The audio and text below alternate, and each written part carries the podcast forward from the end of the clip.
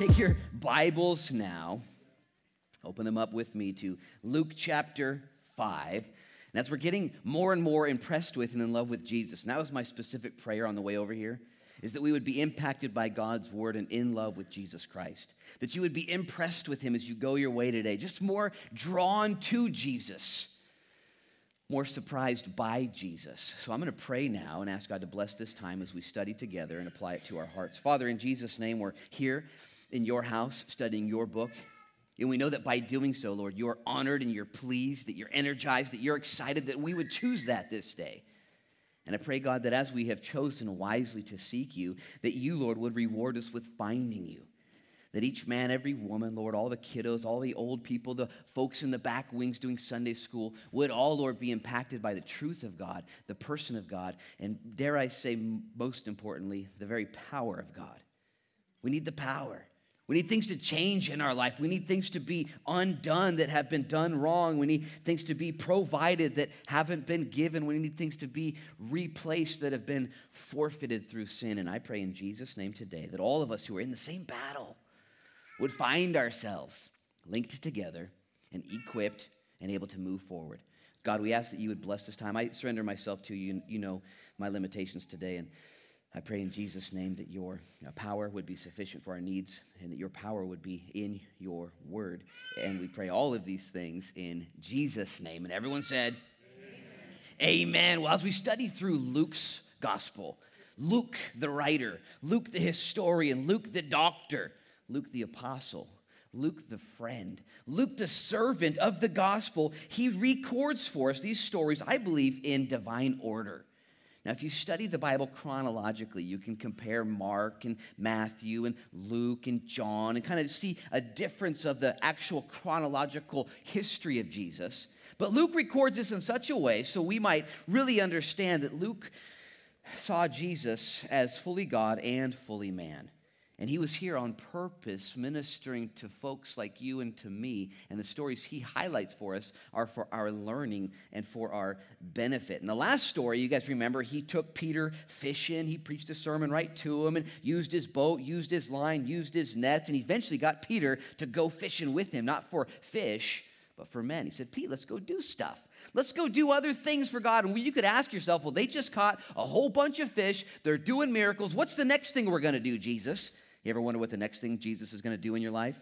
Most of you, like me, want God to do big things and grand things, to take you out on more miracles, to walk on water, to put more nets down and catch more fish, maybe open up your own fish peddler market or something like that, you know.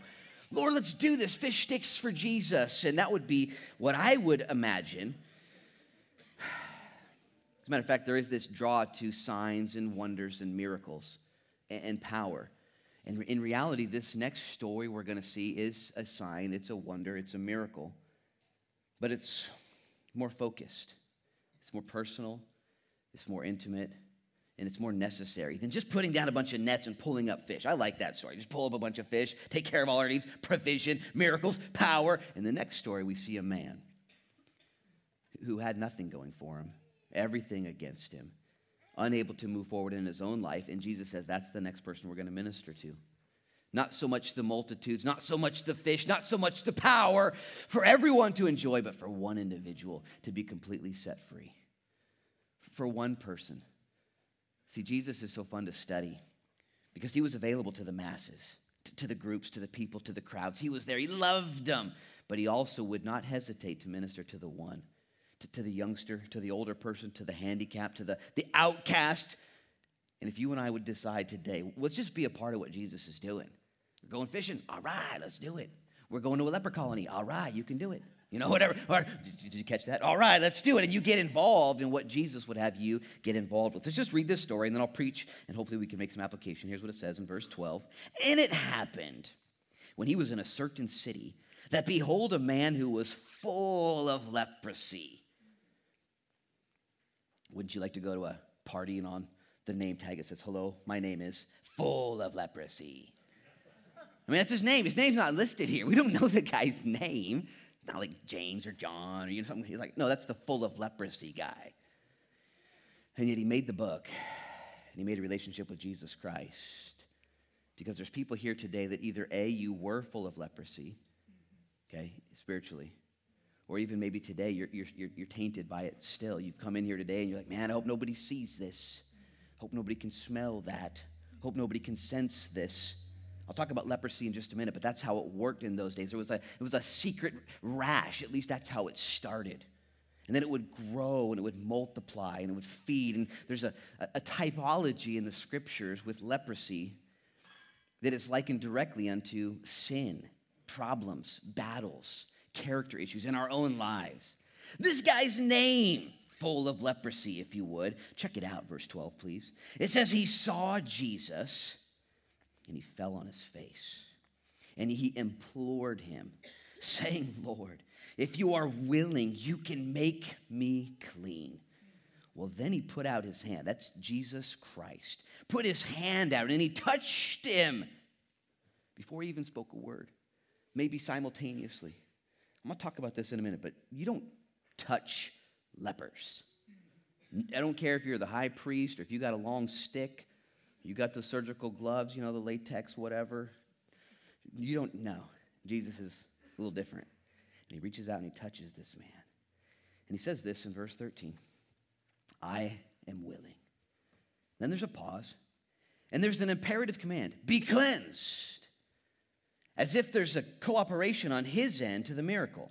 Not just Jesus making the leprosy go away, although that is happening. Jesus exposes his heart. I'm willing. I'd love you to be set free. That's my heart. Now, be cleansed.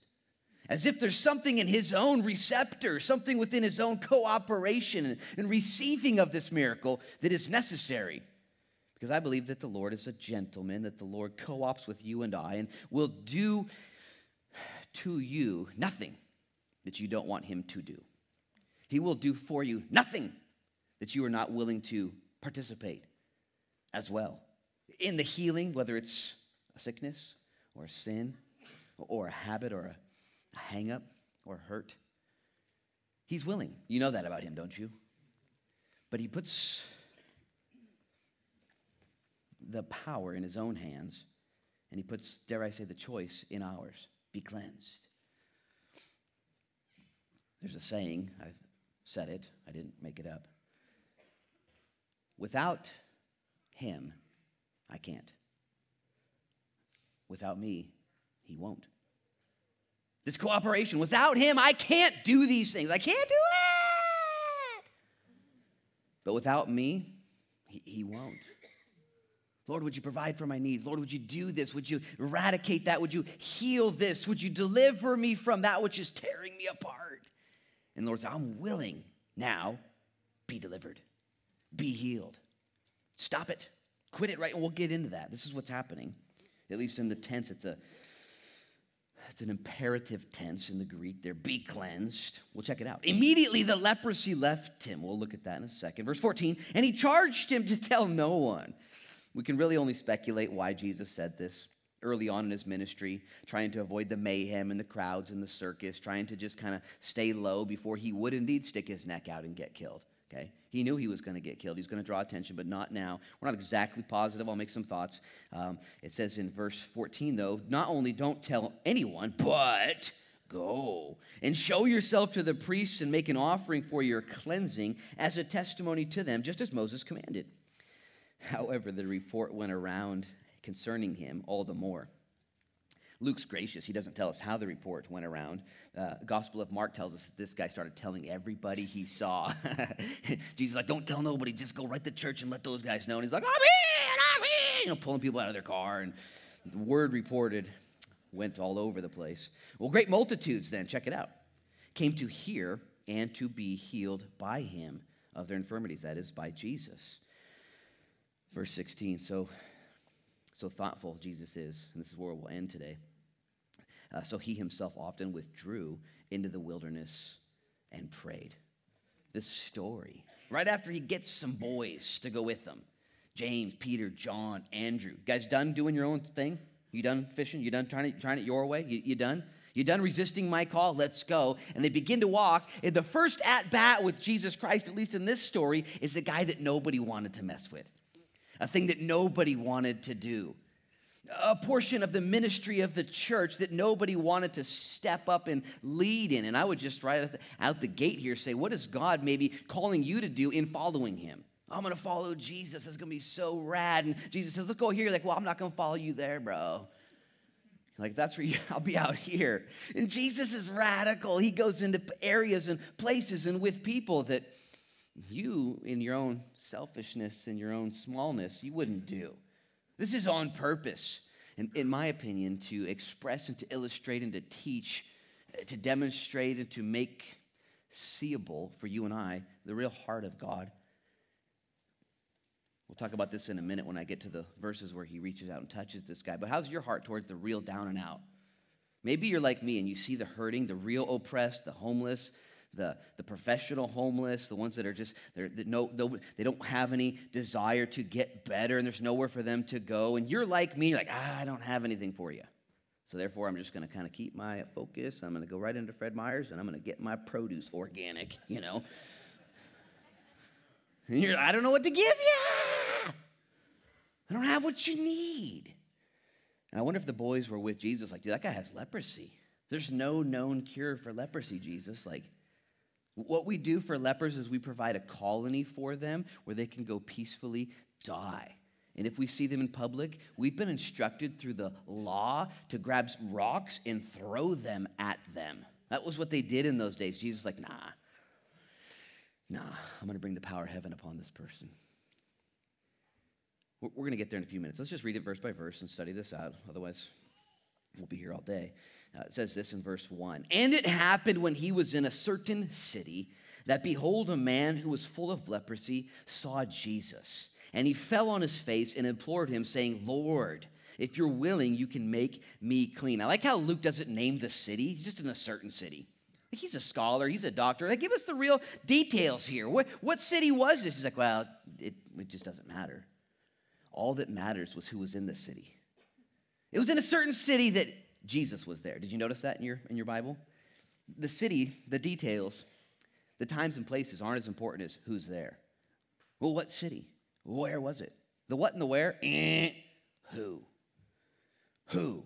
It's all about Jesus Christ. We're going to see this throughout the gospel. That's why we're studying this. Sometimes you guys want to have the details and what's going to happen and where's it going to go. Is Jesus part of it? Yeah. Oh, we're good to go. We're good to go. On Friday, or maybe it was Tuesday, I can't remember what date. What day's today? Sunday? That's why you guys are all here. This is weird. Okay. And so on Tuesday, I scheduled myself in Florence and I had some meetings down there. And as I was cruising through Newport to come to the church first, I saw these hitchhikers on the side of the road. And I thought to myself, ooh, I'm going to get those guys.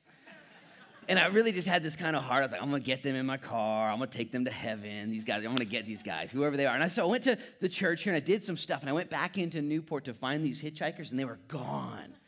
Ah, oh, I was bummed. I cleaned my whole car out, made room for him and everything. And so I just cruised. And so I picked up Jesus instead. So him and I were cruising. And when we got to Waldport on the side of the road, there they were on the outskirts of town, right there by Copeland Lumber. I was like, yeah. Here's the funny part. I got this blacked out Tahoe, right? Kind of looks like an undercover cop car, and I'm okay with that. I like it. It's kind of fun. And these two guys were playing frisbee on the side of the road like some jugglers or something. And I pulled over and run over one of their frisbees, just kind of pull over fast. And they thought they were getting arrested for playing playing frisbee on 101 and I jump out of my car and I said, get in, you know, and, and so they got in. Here, my point is this, though. About, there's a point. I was just telling you the fun parts of the story. They thought they were in trouble, and uh, their names were Adam and Dom. And Adam was from London, and Dom was from Ireland. And they were hitchhiking, and they were just traveling the country on their way to San Francisco. And they let me know right off the bat what they were all about and where they were going and looking for a party here and a party there. And they're real nice, sophisticated guys, you know, and like hitchhiking on purpose. Okay, it's a different kind of hitchhiking. They're, they're, they're on purpose. They got phones and cameras, and we're gonna go party. And about eight minutes into the drive, I'm just waiting for my big opportunity here. And they said, So what do you do? What do you do? And I said, I'm a pastor. And there was silence. Not just silence, but stared silence, like staring at me, like because nothing added up until that. Nothing added up. Guy with the beard, the glass, the car, like. And so he even asked, he's like, or Adam was up front from London. He's like, you mean, you mean like one who, who, who like preach, you preach, you preach? You know, you're a preach? You do that kind of pastor? I was like, yeah, that kind of pastor. And it's still silence, you know. And, but they were real, real inquisitive. And here's the point, whole point. They So, how did that happen? How in the world did you become a pastor? How in the world? And I, just, I told him, here's the deal. I said, in 1998, I got out of jail. I always like to start my testimony with kind of some raw truth. Got, you know, now they're, now they're seeing if the door locks work, you know, and they're, we're good right here, bro. Seal Rock, that's where we're going, Seal Rock. This will be fine, sir. And I told my, just a short, I said, when I got out of jail, I said I went to church. It's the first place I started going to. And when I went to church, a man got up on stage and he preached out of the Bible. And I'm just telling this while I'm driving. It's a real kind of holy moment. I said he preached something out of the Bible, and it went into my head and down into my heart, and it changed my life forever. And there was like this bubble of silence. And the next question, what did he say? they wanted, what, what did he say that changed your whole life? And I was like, I don't remember. I don't, re- I don't, re- I don't remember. I don't remember. I don't remember. But it changed my life. Here, Luke is saying in some certain city, Jesus was there. What city was it, Luke? I don't remember. Doesn't, that's not the point. The point is, Jesus was changing lives forever. And you might not even remember your total testimony. But if you're a believer here and you were a leper, that is outside of the camp of God, plagued with things you couldn't overcome, wrecking other people's lives in your path, the illustrations go on and on. And then something happens in a certain city. The details are fuzzy, but Jesus showed up and everything changed. And you don't know how it all happened, and you don't have all of the history. But the main big idea is Jesus was there, and Jesus did it. And I told those guys, I kept going back, and every Sunday was the same. More life changing things going from that man's lips, from that book to his lips to my mind to my heart, and everything changed. And they began to ask about what happened next, and I told them the rest of my story. The point is for you and I, Jesus, wherever he's at, he, he changes things.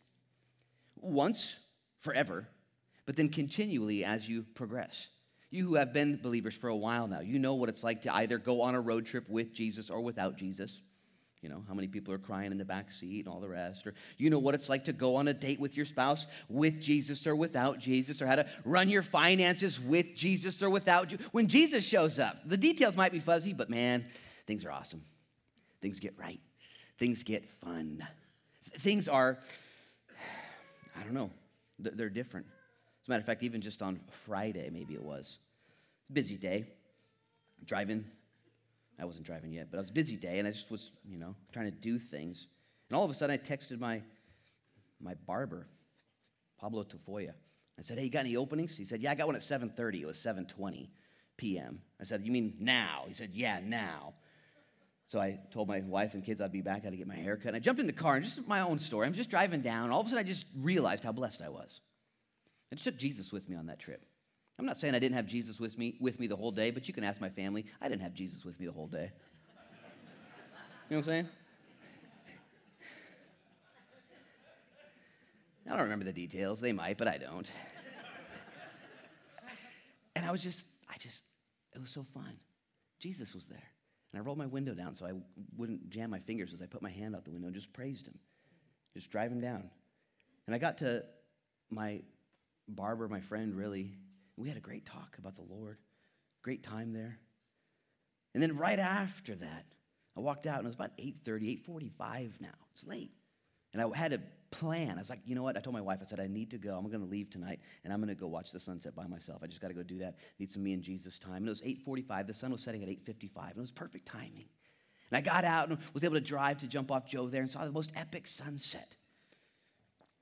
I let my music at that time, I'm just sharing my stories this morning, I'm sorry about that. I let my music just play on shuffle mode, and this one divinely chosen Beastie Boy song came on. No, I'm just kidding. Who, uh, you guys are crazy. No, this one song came on about the Lord, spoken word about Jesus and who Jesus is and all that he's done for us.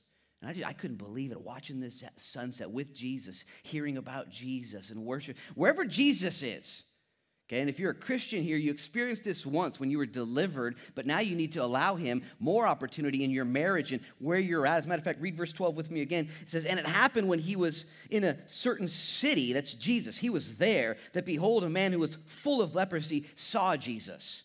Okay, that's the big idea to see him. This guy was there previously. This guy woke up a leper in this town that's unnamed. He himself doesn't have a name. And all of a sudden, he sees Jesus. And things are about to get real. His hand's about to go up outside the window. He's about to have something come on shuffle mode that is godly and reverent and life changing. Things are going to happen. When? When you see Jesus.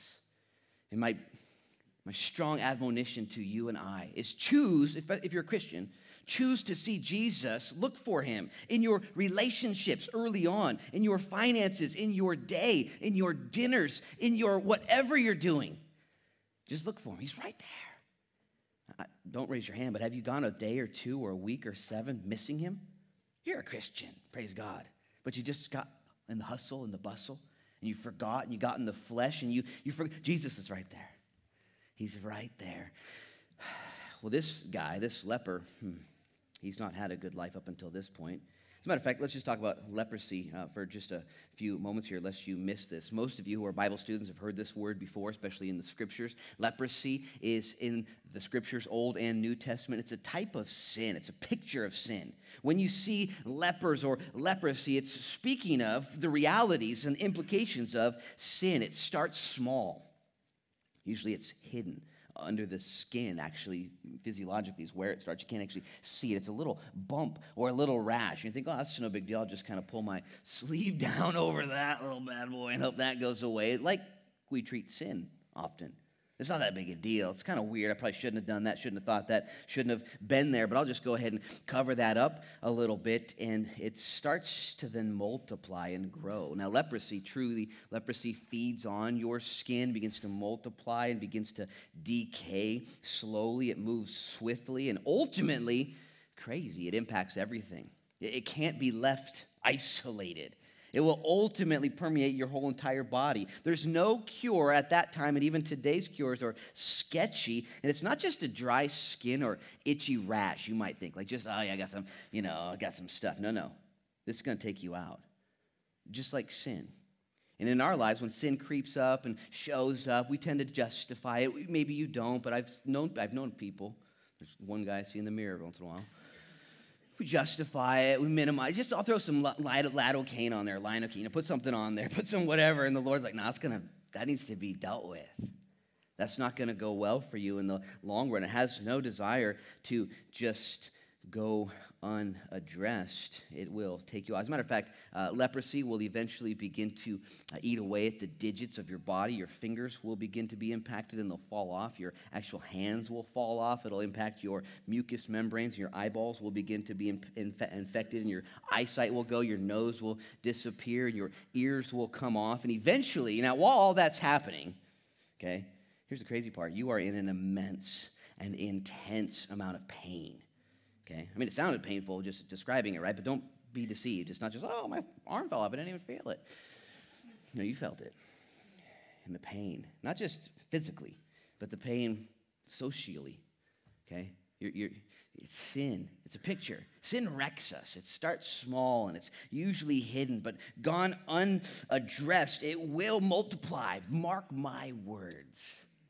Sin that's not dealt with will multiply. It will become worse. It will fester. It will grow. And it seeks only to plague and to destroy and eventually to kill you. As a matter of fact, it was the beginning of the walking dead.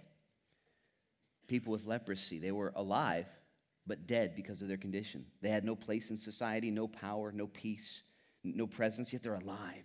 Don't raise your hand. But have you ever been so jacked up in sin, so messed up with by the devil's ploys that you find yourself kind of like the walking dead. You've been there before, just engaged in the wrong things, thinking the wrong way, and all of a sudden you feel like you're getting eaten up from the inside out and things aren't working right and you're in pain and you're inconsequential to the people around you. You have nothing to offer. Ding, ding, ding, ding, ding. So sin does every single time. So we see this picture here. Jesus just got done assembling his boys, and now he's going to take them as missionaries to go change the world. And they're thinking more miracles and more power and more fun. He's like, let's go heal people. Let's go find some people that no one can help.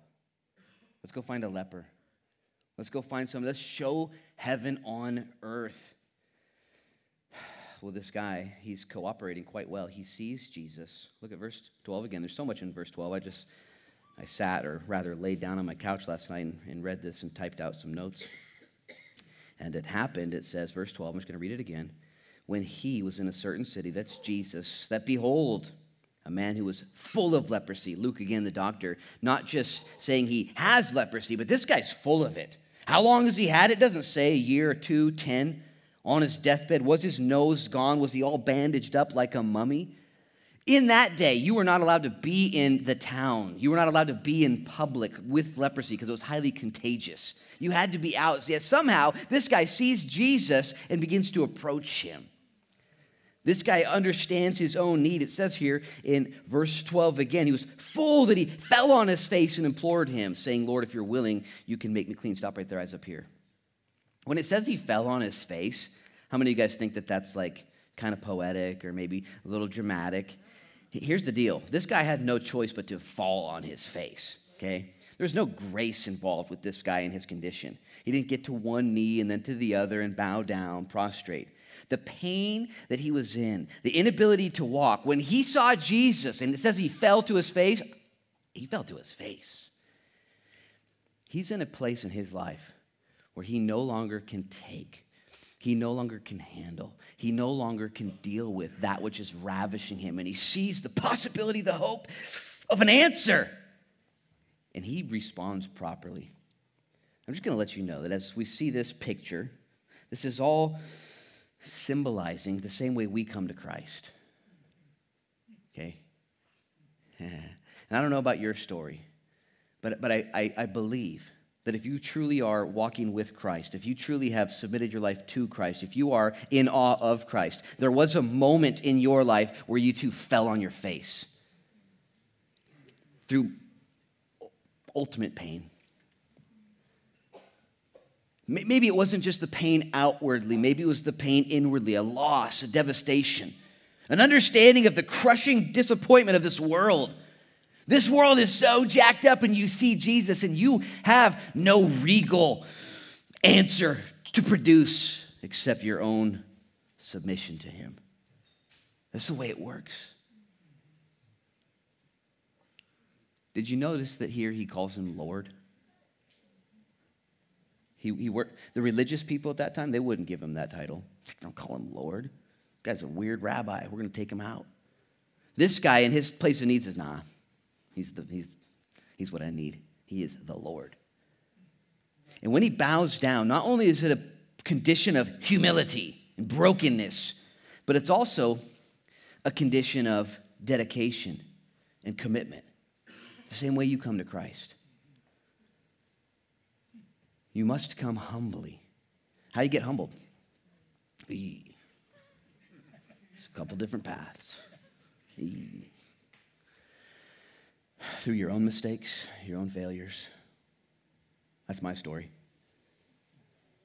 My own hu- humility, which was purchased through humiliation, which is purchased through folly, led me to my collapse, my collapse to Christ humility, your own humiliation. You can also be humbled, though, by the sheer pain and weight of the world and the mistakes and the sin and the injustice and the depravity and the issues that are prevalent even today. And God says, hey, that's still happening. What's the point? Why is this happening, Lord? To give you an opportunity to be humbled. Right now, God's putting pressure on you and on me. Right now. Some of it's induced by our stupid decisions. Some of it, though, is just because the world's crazy, and the Lord would look to you and say, What are you going to do? How are you going to respond? Are you going to fall to your face? Call me Lord? And then it goes on to say that he implored him. It's a pretty crazy word. We don't use it anymore. My kids implore things from me all day long. to beg and to ask, to whine, to request, to implore, to demand until you get your way. That's what this guy did. Just imagine this. Now, you Christians, again, how you got to be Christians. This had to have happened somewhere. You might know, not know all the details. Okay, you might not remember the certain city, but Jesus was there. And I fell on my face. I recognized him as my Lord. And then I implored him for my situation. I begged of him. I had no other choice. It wasn't, all right, Lord, I'm going to meet you 50 50. This, doesn't, this isn't how Christianity works. Lord, I see you got a pretty cool thing going. I do too. And I'd like to join forces with you. Through our combined power, my wit and your reputation, we can change the world. and the Lord says, No, you're, going to have to go another, another route on the, the humility track. Just another route. This one will get you. On this, this track's going to wear you down. Until you, until you get to that place where you're like, Whoa, Lord, I, I implore you. What, is it, what did that look like?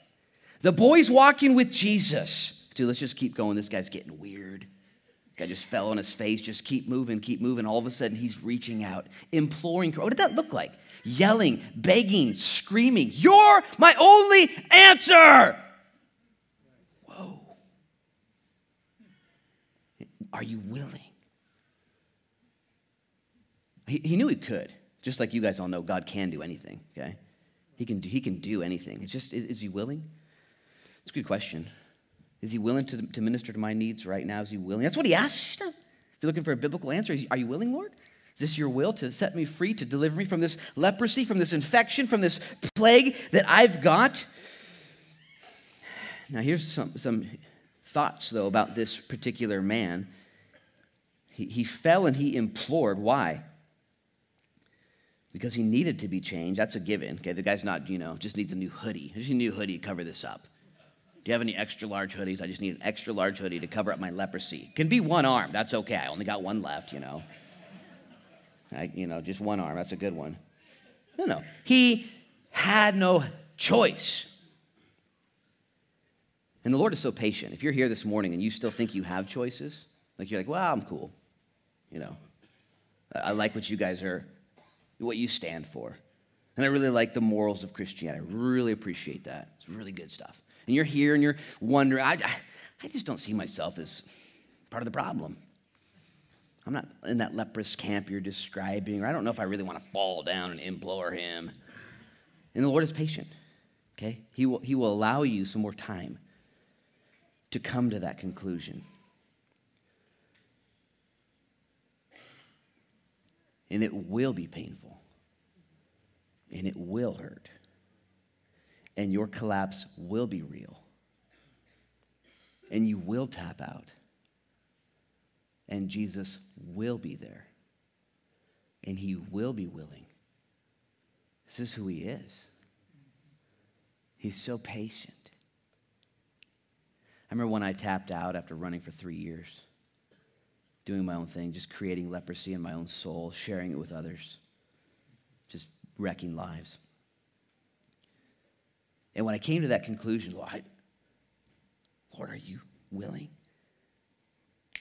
And the Lord, I am willing.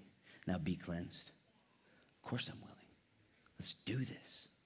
Let's do this. Let's do this. And the disciples, how are we going to do this? And Jesus reaches out and touches him. Don't touch him. Don't touch him. Just say the word, Jesus. Just say it. You don't need to touch. What are you touching him for? Now, did Jesus need to touch him? No, Jesus could have just waved a hand over, you know, be healed. You know? Jesus could have picked up some mud and like made mud, just like thrown it at him across the, you know, right in the face, and mud becomes a nose. Could have done anything. Right? Here's the crazy part. Somebody here right now wants Jesus to heal them. Oh, I need Jesus to deal with this. But I just, I just want him to just take it away. Just take it away. I just want him to speak a word, just a divine word. It's gone. Jesus says, You know what? I love you with or without the leprosy. Like, I'm just in love with you. That doesn't stop me. My love's already there. But I want to be intimate with you. I want to, I want to actually, I want to get into your life. I don't just want to give you the answers for your questions. That's, that's great.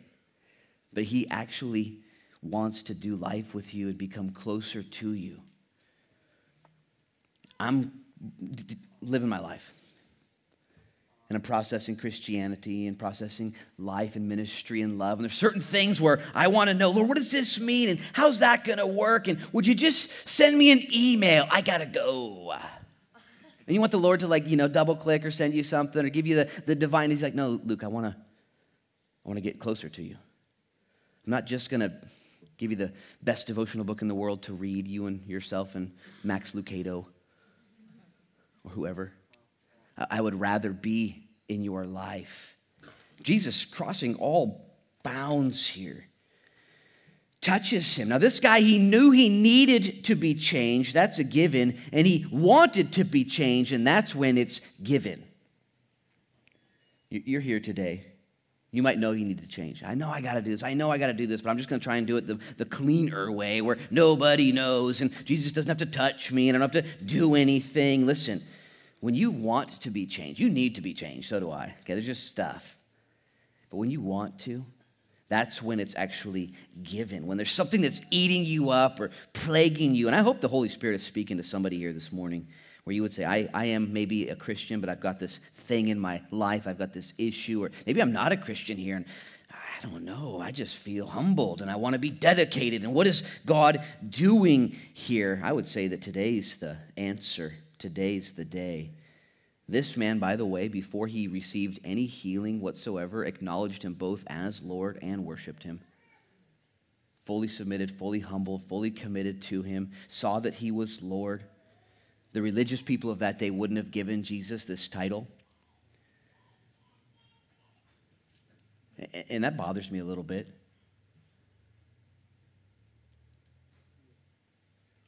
See, when you realize that you have no option at all,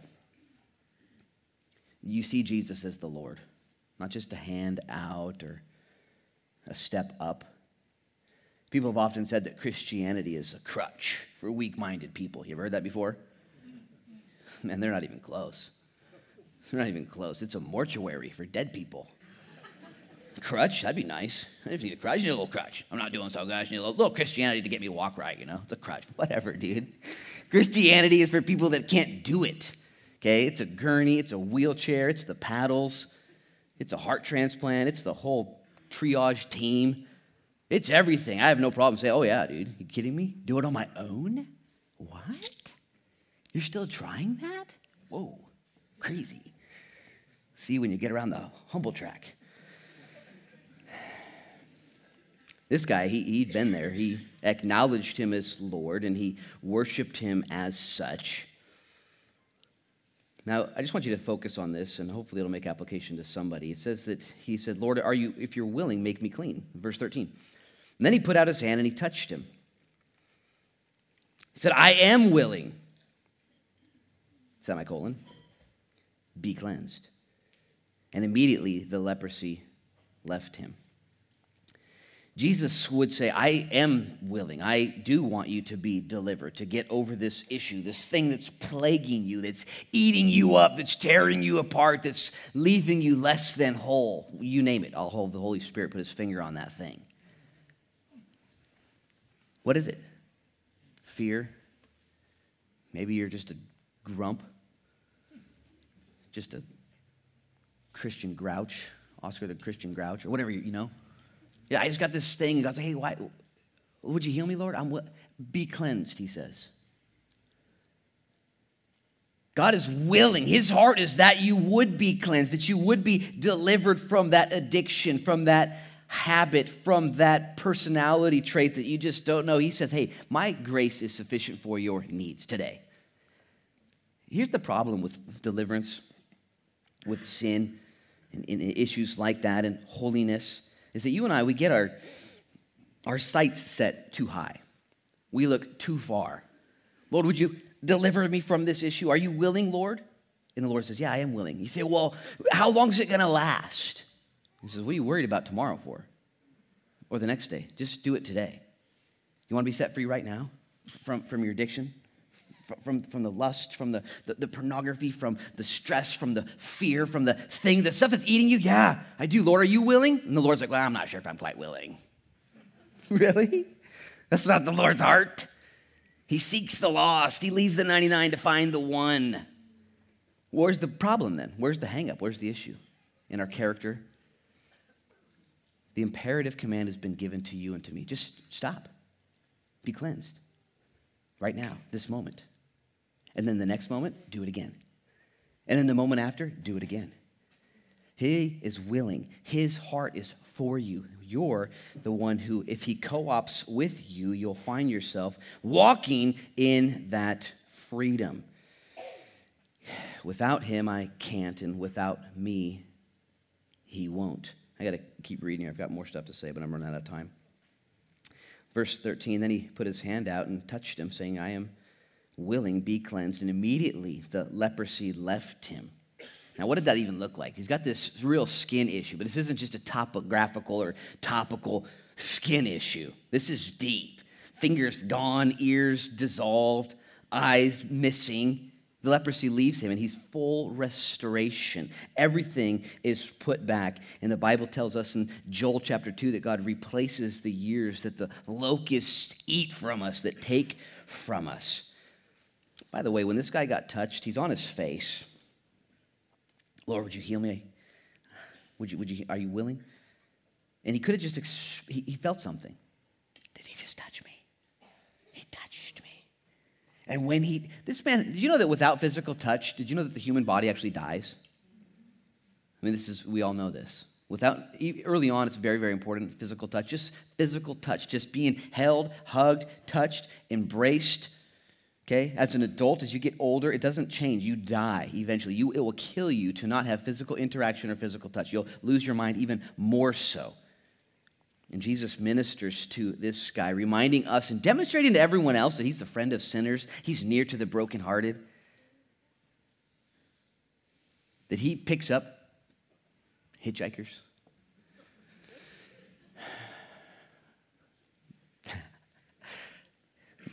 Not all hitchhikers. for you or for me. Use, use discernment. Jesus touched this man. And I would just wonder how your heart is towards those who are full of leprosy or full of sin. Or how do you look at Jesus when you yourself become infected yet again? When you go on a jaunt or a journey in areas you shouldn't go? Oh, Lord, just speak something to me from a distance. He's like, No, I want to touch you. I love you. I love, I love you. I'm going to care for you. I'm going to pull these thorns out of your flesh, these issues you got in the cactus bush again. You did some stuff you shouldn't have done, whatever the case is. I am willing. The leprosy leaves immediately. Now, I want you to see this so we don't, don't miss the context of the teaching. Verse 14, and he charged him to tell no one but go and show yourself to the priest and make an offering for your cleansing to, as a testimony to them, just as Moses commanded. Now, why did he say, don't tell everyone? We don't exactly know. Maybe there's a specific instance with this guy in that region. Most likely it's that Jesus didn't want to draw crowds at that time. He wasn't opposed to crowds, but he wasn't into them. He wasn't into the circus mentality. He didn't need to post everything that he did on Facebook and everything he was about on Instagram and have all these likes. And that wasn't his deal. As a matter of fact, Jesus, when describing himself, said, You know who I am? I'm meek and lowly in heart. That's what I'm doing. I'm here ministering to people. So don't go tell everyone, bro. But instead, he said, Go to the high priest and present yourself to them, make an offering, and show yourself to them as a witness. It's very important that you see this. Jesus tells them this is what you should do, though, bro. He says, I want you to worship in the way that's been prescribed at this time for what I'm doing in your life.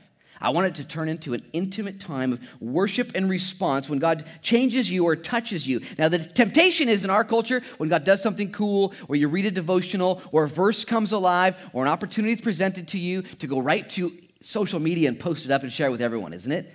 Okay, it's just our, it's our culture. So I'll share this with everybody. And the Lord says, that's, that's fine down the road, but you know what's going to have more impact? Is if you really just embrace this. And I think our Christianity has grown very shallow because we're quick to find something amazing or quick to do something great and grand, and then just it's fun sharing it and then seeing how everyone else responds. This, this is our culture. It's just weird. And the Lord say, I did that for you. You can share later.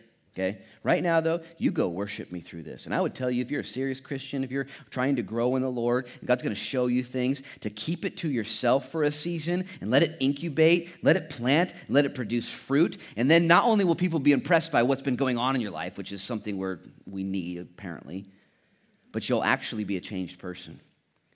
And that experience that you've gone through, or that nugget, that healing you've received, it will be real. It will take root. For you who are truly trying to have character change, not just the appearance of character change, I know some stuff. Wouldn't it be awesome to really be concerned about your character? I mean, so deeply. As a matter of fact, the very first, uh, my son was reading this this morning. He said, Dad, why did this, these two people die? He showed me his Bible. It was Ananias and Sapphira in Acts chapter 5. He's like, Why are they dead? You know, I was like, Oh, okay, here we go. And the main sin of Ananias and Sapphira wasn't lying or deceiving. They did both that. But the main sin of Ananias and Sapphira was hypocrisy. They, they wanted to appear more spiritual than they were. Anybody ever been guilty of that? I want you to think I'm more spiritual than I actually am. What, how about be more concerned about how spiritual you actually are? Oh, just if we spend as much energy on actually being concerned, am I really being spiritual right now? Am I really worshiping right? Is this really that important to me and my God right now? Well, the, the result of that then will be a true spirituality rejoiced in by everybody. Well, this guy is instructed by Jesus. By the way, when you would go through this kind of cleansing ceremony, you would produce to the priest a sacrifice. It would be cut and they would capture the blood and they would then give it to God, but they would take some of that blood, listen, please. In this particular Leviticus chapter 14 and 16 type of cleansing, they would take that blood and they would take a little bit of it and they'd put it on your earlobe. Then they'd put a little bit on your thumb. Then they'd put a little bit on your big toe if you had one still. This guy got all his back apparently. His ears, big toe, all that came back. And they would then consecrate your ear to the Lord. All right. Lord, you did something crazy in my life. I'm going to listen to you. Uh, my ears are yours. And your thumb would be dedicated to the Lord and say, Lord, these hands are now yours. Something's big's gone down. I'm going to serve you with these hands. And your big toe, that is where you walk and what you do and how you live. Lord, I'm dedicated to you. Jesus says, Don't go tell anybody, bro. This is really cool. You got your ears back, your eyeballs are back. You can go to American Eagle and get some new clothes, get rid of those zombie clothes, whatever. But before you do any of that, go to the priest. Process this deeply. Dedicate your life wholly. And you'll be, you'll be amazing. Well, this guy didn't do that. He actually did go, but he told everyone on the way. As a matter of fact, look at verse 15. However, the report went around concerning him all the more, and a great multitude came together to hear and be healed by him of their infirmity. Stop right there, eyes up here. This guy's instructed by Jesus go your way and don't tell anyone. What's he do? He goes his way and tells everyone. We've been instructed to go our way now and tell everyone. And we go our way and we don't tell. What in the world's going on here? Really, it stems from that is your ability to share, your desire to share, your willingness to share, stems from an understanding of the humility and the dedication that came through your pain at that moment of conception where you were born again. Like those hitchhikers getting in my car. How? You're a preacher? Tell, Tell us about that. That doesn't make any sense. Oh. Well, it starts on a bad day. Getting out of jail. Coming to the end of myself. My ears and eyes and nose had fallen off. What? You know, leprosy. And then you're humbled and you're committed to the Lord. And when you have that understand, like this guy, he's so set free. Shh, don't tell anybody. He's like, uh, I'll do my best. Hey, look at me! Look at me! You know, freaks out, set free. And I would just encourage you be excited. If you've been set free, you know, you know, you had no hope. You just, I just need another week, Jesus. I'll pull us out of this tailspin. Just give me another try at my marriage, my relationship, my finances, my morality. I can do this, God. I don't need your help. But just, just give me one more lap around the track. You're like, oh, dude, I was dying. Uh, and the Lord saved me. And that's why I wear a shirt that says, Jesus is real. That's why I go to church. That's why I go to Cambodia. It's why I pick people up. It's why I do what I do. It's why I serve wherever, whenever, and however I can. This guy had that testimony, that experience. He went and told everyone. Notice that in verse 15, and I'm almost done. Great multitudes came together to hear him. The, the word gets out. Here's Jesus. He's healing people. There's no copay. He doesn't take insurance. Just line up. You know, the guy's just going to touch you. You know, he's just going to do something. No two day follow up check with Jesus. He's going to come back. You're going to be just fine. And so all these people show up. Notice, though, primarily it says they show up to hear and to be healed. I, I like that. Hearing is, is how we find healing. And hearing comes by the Word of God. You guys get this. You know this. We're a Bible believing church. We're a Bible reading church, is what we do. Okay, if you're looking for a prescription right now in your ailment, something's wrong, you need healing today, something's out of whack, your marriage, your finances, your peace, your deal. Okay, it starts right here in this book. I'm not messing with you. And you're like, if you've read it already, read it again. You ever get your prescription from the doctor? Like, here's your antibiotics. Like, do I take like one or two of these? He's like, take them all, dummy. You ever taken half a prescription of antibiotics, You start to feel a little better, you know, and you throw that thing away, and all of a sudden you look in the mirror and your eyes are gone. Ah, you know. Did, did you finish the bottle? No, I felt better. I moved on. No. So, too, the prescription. The prescription. How are you feeling right now as a Christian? Well, I'm saved. I'm good. You reading the Bible? No. Do, do you feel healed and delivered and set free and optimistic and energetic and fired up and ready to go? No. Hmm. Okay, there's your prescription right there. These guys showed up and they wanted to hear what he said. Now, just check this out. Last verse, last thought. This is about Jesus. It says, So he, this is his response. The lines are growing, the demand is increasing, the responsibility is getting tougher. Well, so he himself often withdrew into the wilderness and prayed. We've seen this twice now in the lifestyle of Jesus, where he on purpose pours himself out. He is a renegade of mercy and love, touching people he shouldn't touch, going places he shouldn't go, doing things he shouldn't do, expending energy like no one else. And then what's he do? He disappears so no one can find him. And he goes into the wilderness and he prays. Jesus not only took care of the leper, but he took care of himself. You ministry leaders, you moms, dads, you business owners, you people, you guys who don't want to just pass out on the track of life, you got to do this. Make this a priority. I want to take care of people. Cool, take care of yourself first. And I've had men and women come to me and say, I want to serve in the Sunday school. I want to serve. I want to be on the board. I want to be an elder. I want to be a pastor. And the first thing I do, I say, Well, how how's your, how's your self care? How's your home life?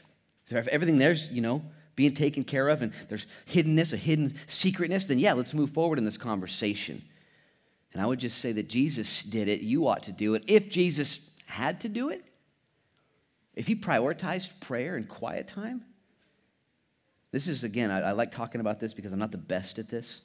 Okay, I'm a pretty responsible guy. I can handle stuff and I can handle pressure. Jesus said, I was more responsible than you, Luke, and I had more pressure than you, Luke. And you know how I did it? Quiet time. I went away. I sought the Lord. I was intimate with him in order to be prepared what's next. I wanted to teach both of these stories together in tandem. The next story, Jesus heals a paralytic.